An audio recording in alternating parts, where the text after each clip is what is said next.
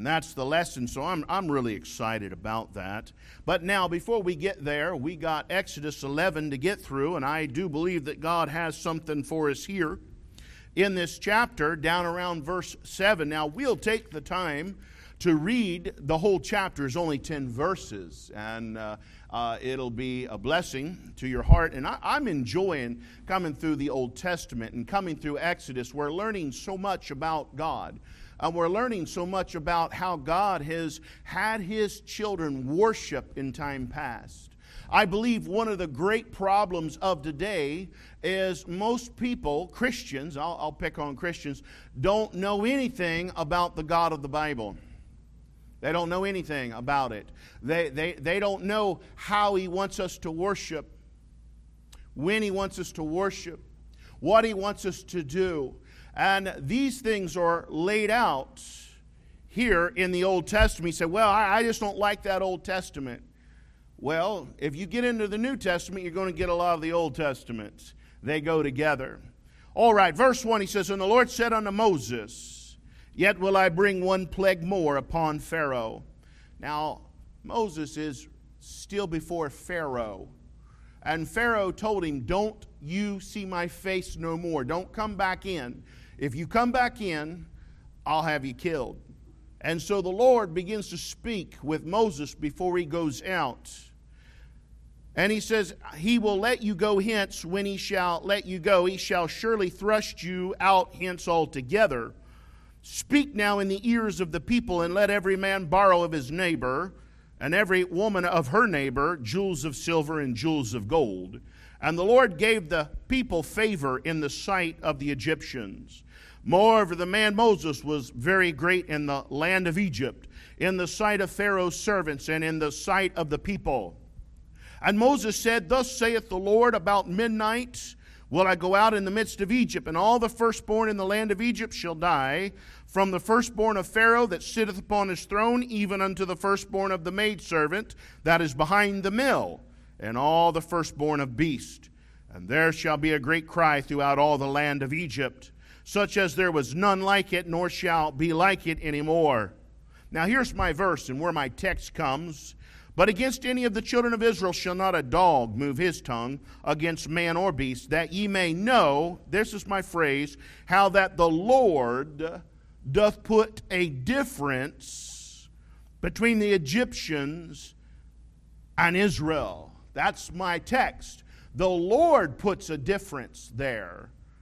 And all these thy servants shall come down unto me and bow down themselves unto me, saying, Get out, and all the people that follow thee, and after that I'll let you go. And he went out from Pharaoh in a great anger. Yeah, it's all right for the man of God to get angry. I've, I've heard people, you know, in years gone by, well, the pastor, the preacher should never get angry. Well, the Bible commands us be angry and sin not. The problem is, what are you angry at? Now, if you're angry because you didn't get a filled jelly donut versus a plain donut, that's a problem. And you could see me, I'm the type of person that probably get upset about something like that. if I'm going to get upset, it's more than likely going to be over food. Just ask Jen. I eat at 12. and you all should love having a fat pastor because you know he ain't going to preach too long. Hang around him. And if you're ever on a, on a trip, a vacation, or you go out with me, you know I ain't going too far and too long without eating. You're like, yeah, this is, we're good. We got this. Yeah, amen. But it's all right to get angry at the things that God get angry at sin and, and, and, and, and, filthiness and wickedness. It's good to get angry at that. And the Lord said unto Moses, Pharaoh shall not hearken unto you, that my wonders may be multiplied in the land of Egypt. And Moses and Aaron did all these wonders before Pharaoh. And the Lord hardened Pharaoh's heart so that he would not let the children of Israel go out of this land. Now let's pray and we also want to ask prayer for Sister Mary Wilson. She's a little under the weather this morning, so don't forget her uh, on your little prayer list, all right? And we also want to welcome our visitors and guests, and so you make them feel welcome this morning. Our gracious Father, we come, we thank you now. Lord, help us today as we study the Word of God. We look at it. Let the Holy Spirit speak through me. Anoint my lips. Lord, uh, let nothing false be uh, come from these lips, but things that can edify the body of Christ in Jesus Christ's name. Amen.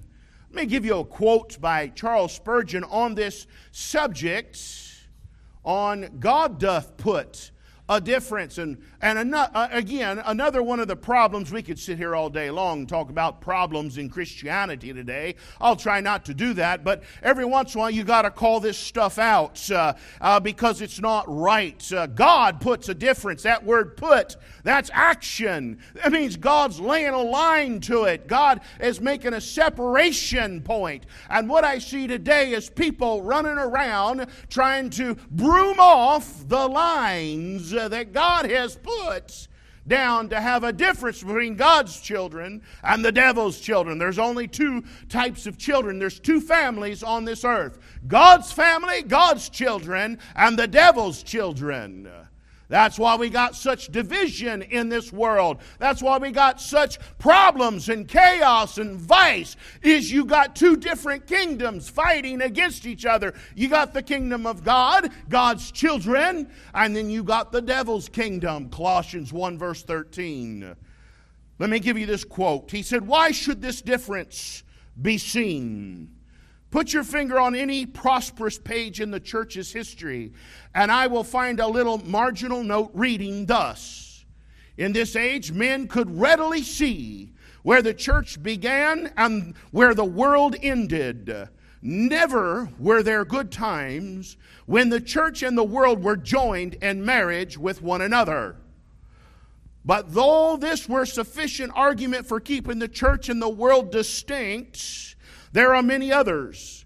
The more the church is distinct from the world in her acts and in her maxims, the more true is her testimony for Christ, and the more potent is her witness against sin. We are sent into this world to testify against evils. But if we dabble in them ourselves, where is our testimony? If we ourselves be found faulty, we are false witnesses. We are not sent of God. Our testimony is of none effect. C.H. Spurgeon. I believe he hit the nail on the head. And as I see this thing uh, wrapping up, we're getting ever closer to the catching away of the saints. I see too many of so called Christians trying to blend the world uh, and Christianity together. And what's going on is they're falling for the compromise uh, of the devil. I mean, if you want to see a rock and roll concert, then go to one. But you should not uh, get a rock and roll concert in your church. Uh, Thank you very much. There shouldn't be laser lights, smokes, and mirrors, and the Wizard of Oz in behind the, the tent there, and a bunch of flesh being paraded around, and it looks like you're in Las Vegas, you know, dinner and a show with the dancing girls. That's what we've turned the church into. You say, well, I just kind of like that modern worship, contemporary service. Well, I don't, and neither does God. It makes him sick. Now, as we've been preaching our way through Exodus, we've seen that there's been four compromises added or given or offered to Moses and the children of Israel. We found if we was to go back to Exodus chapter 8, about verse 25, uh, Pharaoh says this uh, to Moses Serve God, but serve him without separating from the foolishness of Egypt. He says, You can serve God, but serve God in the land.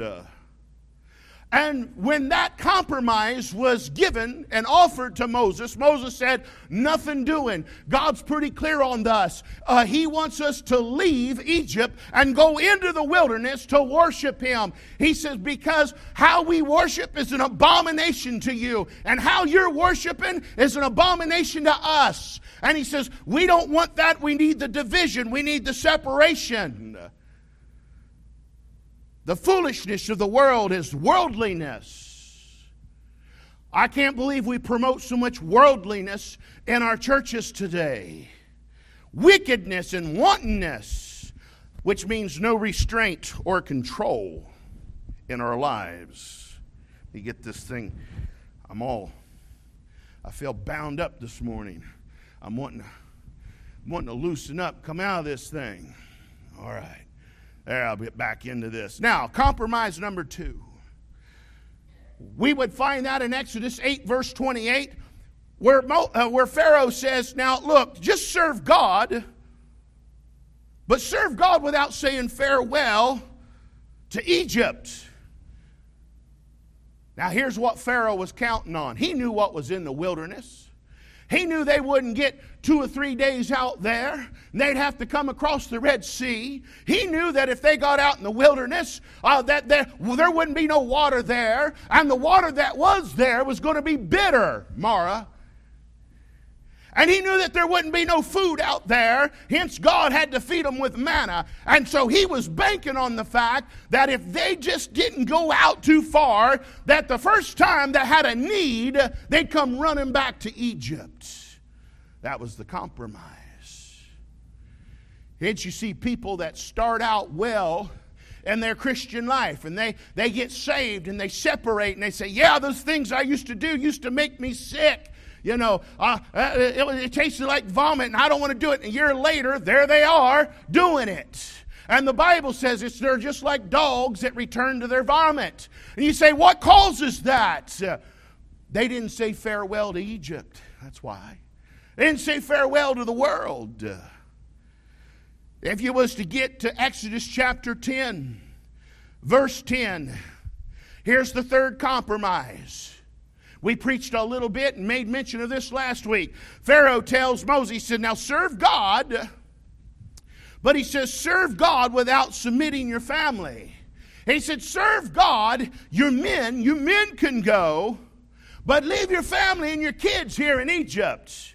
Now, if I've heard this once in my lifetime, I bet you I've heard it a hundred times. Some person will begin to complain. So, well, my daddy and my mommy drugged me to church and they made me go, and they're such wicked, evil people, and I just hate that, and I'm not going to do that to my kids.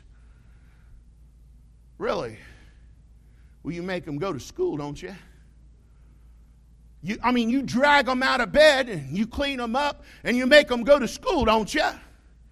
I mean, you make them do their homework, don't you? You make them do their chores, don't you? Why is that all okay until it comes time to come to God and to worship God, and all of a sudden you're buying into what old Pharaoh, who's the type of the devil, says? Daddy can go, mommy can go, but I'm not dragging my kids to church. You better drag your kids to church. I've not seen a kid yet that always wanted to do the right thing all the time. I mean, if you put if you put broccoli and green beans on a plate, and you put nice cake on another plate, and tell them they can pick whichever one they want, they'll go for the cake every time. I mean, if you let them eat candy and crackers and Snicker bars, then they'll make a meal out of it because they don't want to eat a well balanced diet. You kind of got to drag them into that. You say, why? Because they've not developed or matured enough in their mind to know that they do need some veggies. And some of us do develop a little later in life. I'm 52 and I'd still take the cake. now I eat veggies later, you know, kind of like a you got appetizers that warm you up for the meal. I kind of like the warm downs. You know, I'll eat a couple pieces of broccoli after the cake good. It's like last night. Had some chips, you know, ruffles, plain, you know, plain, a little dip. And then to ease my conscience, I got the veggie tray out. So I had some broccoli and I had some cauliflower and I had some carrots. i am amazed. I'll never overeat veggies. Never. I never have seconds on salad. Never. but you put pizza in front of me, and I'll eat till she's gone. Now, what is that? Well, It's undisciplined. It's, it's lustful nature of man, is what it is. Uh, uh, but the point is, I've heard this all my life. Well, I don't want to drag my kids because I was drugged to church and I just didn't think that was right. You were drugged to school too. You were drugged to the babysitters too. You were drugged to the grocery store and you didn't want to go. And you were drugged off the playground when you didn't want to leave either. People crack me up. And then the fourth compromise we would find in Exodus 10, verse 24 okay, serve God, take your kids, but leave your stuff. Remember? That was one of the points I made last week. The devil, he'll let you serve God just as long as you leave your stuff in Egypt. And, and, and that was a picture and a type of being so financially bound down that every dime you have goes to the things of the world and, and whatever the devil's got you doing, but you don't have 10 cents to put in or the offering for God, which is part of real worship. I didn't know if you all knew that or not. Worship isn't about watching entertainment. Worship, the way God uses it, is action. That's you are doing some performing, you are presenting Christ, and God is the audience. And I got news for you God doesn't want a rock and roll concert, he, he doesn't like that. So, God, here in this verse, God puts a difference. There's a difference. And God said He put a difference there. And we have no business trying to go out there because we want to be apologetic and we want to have this fake piety that, oh, yeah, you know, we really, we're not trying to be different. We're trying to make our church more comfortable for the world. I'm not. Well, what are you going to do, preacher? Then people won't come in and hear you. Well, then we'll go out and we'll tell them about Jesus. And they can hear about Jesus. I'm going to tell them about Jesus. If they want what the world's got and Pharaoh's got, they can go out there. But here, it's for the children of God, it's the camp of God. And God said, I put a difference. And here, He says, I'm putting a difference. I'm drawing a line. And this line was in the land of Goshen. I'm drawing a line, and I'm putting the difference between Egypt and Israel. We have no business erasing the lines of distinction. God says, Be not unequally yoked together. He says, Look, uh, the, the, person that believes in God and trusts in God has no business fellowshipping with an infidel. They can't worship together. One's praying to an idol, the other one to the true God. So, you know what, what man does to try to keep the church numbers up? Let's take the name Jesus out of all our songs and incorporate it with third person pronouns. So everybody can worship the God of their choice as we say, I love him. Kumbaya, I love him. And so everybody can, can worship their God in their mind. Not here. Not in the Bible. It's not like that. See, where are they getting that? Somebody's been spending too much time listening to those seducing spirits and doctrines of devils, and they've been buying into the compromise that the devil will offer you. So you say, Preacher, what's the difference? Well, first off, I think the difference is in our position. Our difference is in our standing. The Bible says this about the nation of Israel, Deuteronomy 7 6. Says, For thou art a holy people unto the Lord thy God. The Lord thy God hath chosen thee to be a special people unto himself above all people that are upon the face of the earth. That verse says a whole lot about God's people. Number one, the people of God are a special people. God chose them to represent Him on the earth. That's what He was doing. We see here in Exodus, we see justification. Then we're seeing sanctification, where God begins to draw the lines of distinction and to separate His people from the world because they're going to represent Him.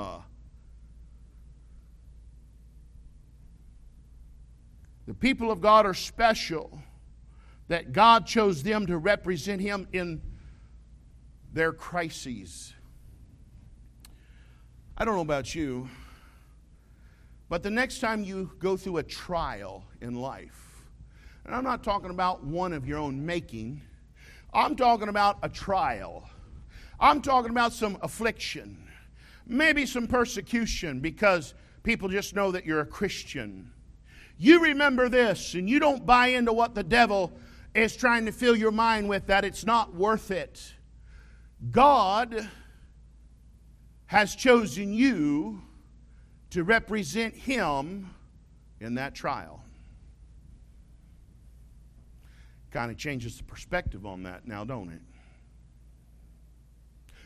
The next trial, the next affliction, the next problem, whether it be a health scare, maybe cancer, uh, maybe a death of a loved one, I, I don't know what it may be.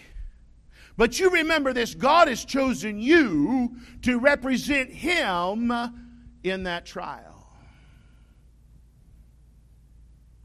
We're a chosen people, special people, the people of God. They're an exalted people. God exalts His people. Deuteronomy 32 7 says, Remember the days of old, consider the years of many generations. Ask thy father, and he will show thee thy elders, and they will tell thee. When the Most High divided to the nations their inheritance, yes, God believes in borders. It's all through the Bible, and boundaries. When he separated the sons of Adam, why do you think there's a big problem today in the land of Israel? God believes in borders, it's biblical. So I don't know if I like your preaching. Well, you know, it's biblical. Show me where it's different in the Word of God. You won't find it. And the Bible says this For the Lord's portion is his people. Jacob is the lot of his inheritance. He found him in a desert land and in the waste, howling wilderness. He led him about, he instructed him, he kept him as the apple of his eye. God doth put a difference between the devil's children and God's children. I also believe that applies to the believer, to you and I. You say, well, yeah, you're preaching doctrinally about the nation of Israel. And by the way, God's not done with Israel. Uh, God, Israel is still God's chosen people. That's the people that God chose. Uh, you say, Well, I just don't like that, how God would do that. Well, you'll have to take that up with Him. I'm telling you, it's what His Word says. But He also has another people. And He says this in 1 Peter 2 9, talking to us, believers today. He says, But ye are a chosen generation, a royal priesthood, a holy nation a peculiar people, that ye should show forth the praises of him who hath called you out of darkness into his marvelous light, which in times past were not a people. That's right. Israel was back in those days. They still are, but now God has broken down the middle wall of partition, Ephesians chapter 2, and has allowed the Gentiles access to Christ through the blood of the Lamb. And he says, But are now the people of God, uh, which hath not obtained mercy, but now have attained mercy. God has chosen us, according to John 15, verse 19. He says, You've not chosen me, but I've chosen you. That's an important verse because a person cannot get saved unless God calls them. You say, Oh, oh, oh, oh okay, whoa, whoa, whoa, whoa. What are you trying to say? I'm saying, if you've never been convicted, you'll never be converted, is what I'm saying. And this Bible says that He calls every man, but not every man answers. But he has chosen us. God has exalted us according to 1 Peter chapter 5 verse 6. And today God wants us, the church, to represent him, to continue his ministry of reconciliation, 2 Corinthians 5 17 and to represent Him in our trials and sufferings. You try that the next time everything goes wrong. You've been reading your Bible, you've been praying every day, you've been coming to church, but it just seems like the wheels fall off. You remember, you know what? I am saved. I know that, preacher. Well, then, if God's not chastening you, this trial that you're going through is an opportunity, and God has chosen you to represent Him. So, what are you saying? I'm saying that'll help you keep your composure and you in your crisis. Remember i've been on this crisis how to deal with a crisis in your life. And as we're preaching our way and we've, we've not to a good crisis yet once we get to the red sea we'll begin to get these i think there's five principles down. Five principles to deal with your crises. Number one thank god for the crisis. You say why would i do that because God's in control. Nothing happens to you unless He's given the nod. He says, well, why would God want to do something bad to me? Uh, whoa, whoa, whoa, whoa, back up. Who said it's bad? You can't see the future. You can't see the future. You don't know what the future holds. God does. And sometimes we think something that's bad for us and that's bad that's happened to us is actually good in light of what was getting ready to happen right down the road. So thank God for the crisis. Number two, look for a way to make God look good in the crisis. That's called elegance maintain your composure. Pray fervently is the third one. The fourth one is wait patiently on the Lord to deliver. And then, fifth, take the next step of faith to keep moving forward for God. And we'll see that play out in the book of Exodus. That's five principles to help you manage your storms. I'm going to tell you, it'll take you now. I'm, I'm, I'm pushing you a little bit to take your spiritual life to another level because that totally changes the dynamics of how you view problems when they come into your life.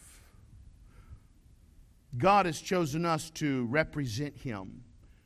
I mean, after all, if Christ suffered, we're not better than Jesus. And He says, if, if, if I've suffered and the world's hated me, the world will hate you and you will suffer.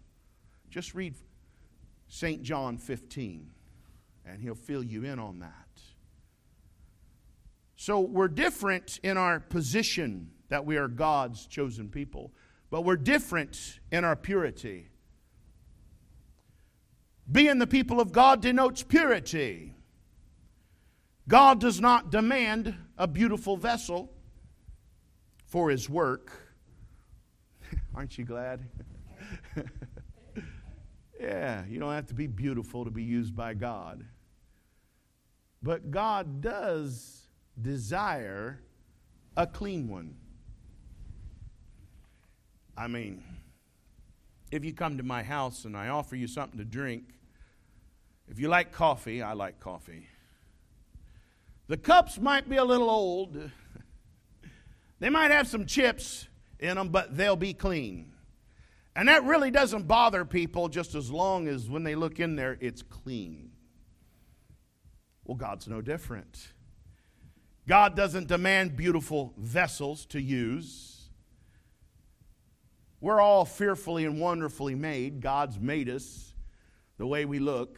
Some of us has made us ourselves the way we look, but well, that's another message for somewhere else. I'm trying to stay on the, on the bright side. But God does desire a clean vessel.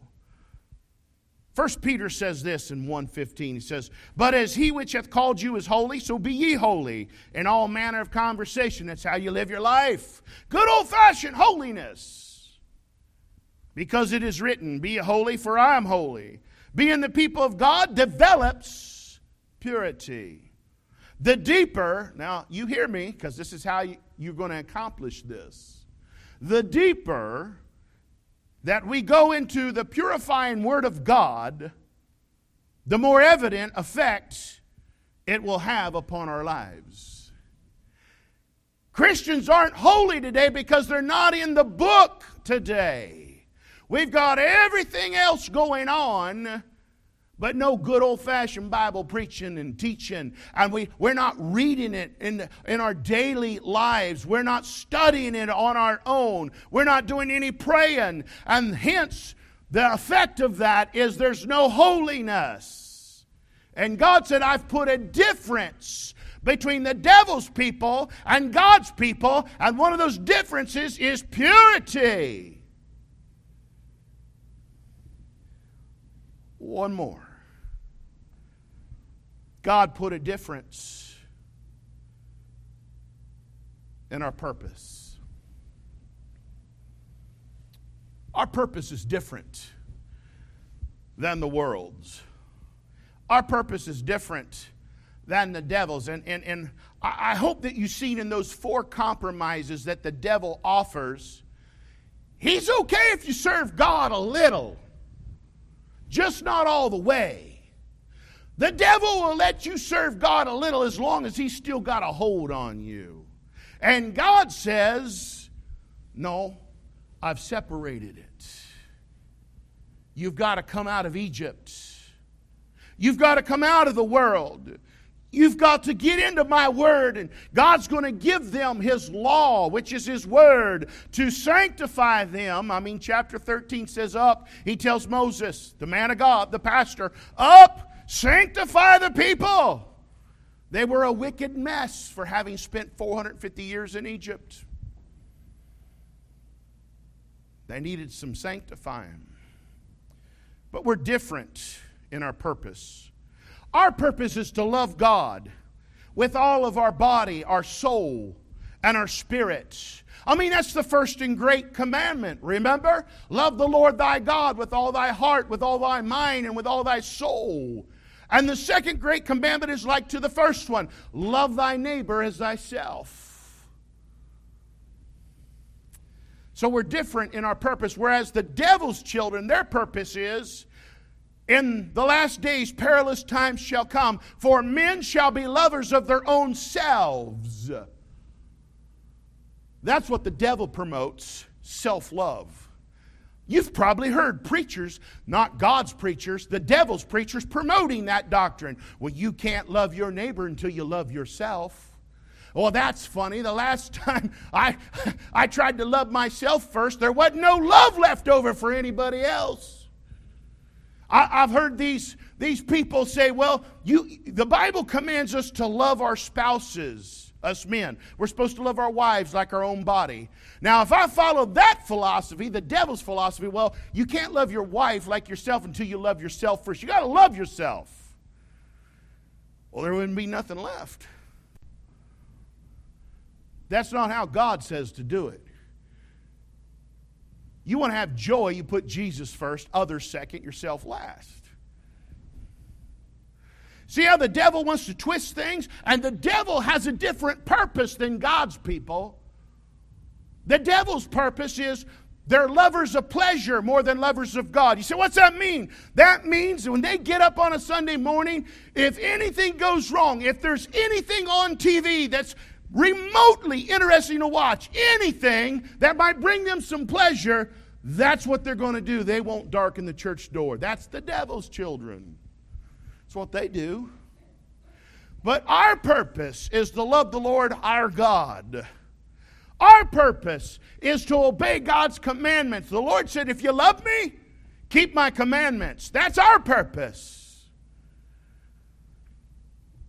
Our purpose is different that we worship God. The devil's children, they worship, but they don't worship God. Our purpose is different because we honor God in our giving. That's why the, Moses was not going to let the children of Israel leave without their stuff. Because he tells you over there in chapter 10, he says, We don't know what God's going to use out of our stuff yet. Yeah, amen. And I made that point. God wants your stuff. So oh, I knew you'd get around to that. You're one of those kind of preachers. No, I'm just telling you how God's always laid it out. You can't worship God without giving God a gift. I mean, you don't go to a birthday party without bringing a gift, don't you? Aren't we celebrating Christ? Ain't this about the Lord? Aren't we worshiping God? See, our purpose is different. Our purpose is different because we're to tell others about Christ and the goodness of God.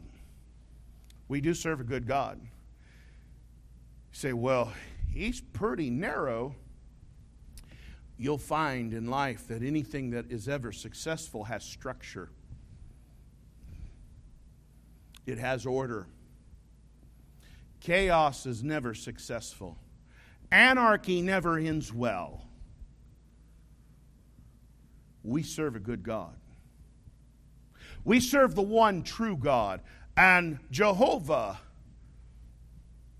judges these 10 false gods down in Egypt, proving to Pharaoh beyond a reasonable shadow of a doubt.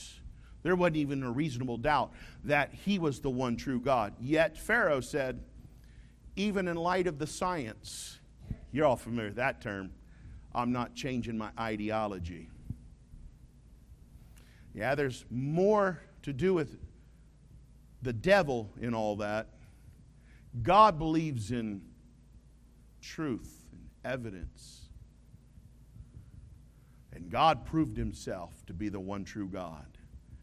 Pharaoh kept rejecting, and the more God kept trying to work with him, the harder his heart got. You said, Well, you said that God hardened it.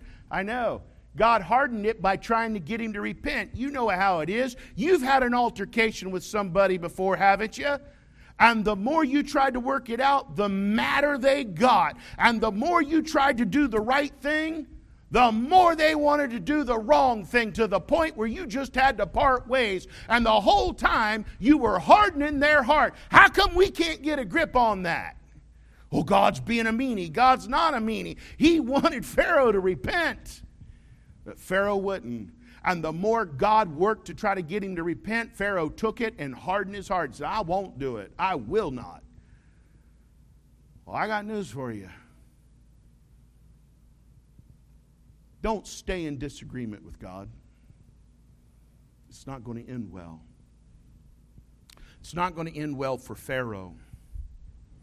But that is the purpose. That is the difference. What is this difference? Well, we're different in our position. We got a home in heaven.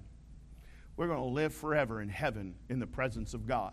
We're different in the fact that God wants us to have some purity, some holiness about us. The word, I'm, I'm about done. I, I'm, I really am out of notes, but I need to say this. I mean, how do we identify a police officer? By how he looks. How, do we identify a fireman? I had a fire once in a home, called the fire department. There was other people that stopped, and I was nice and courteous to them. But buddy, when the firemen showed up, that was who was I was looking for, and I could tell who they were because they come running up in a red truck and they all had uniforms on.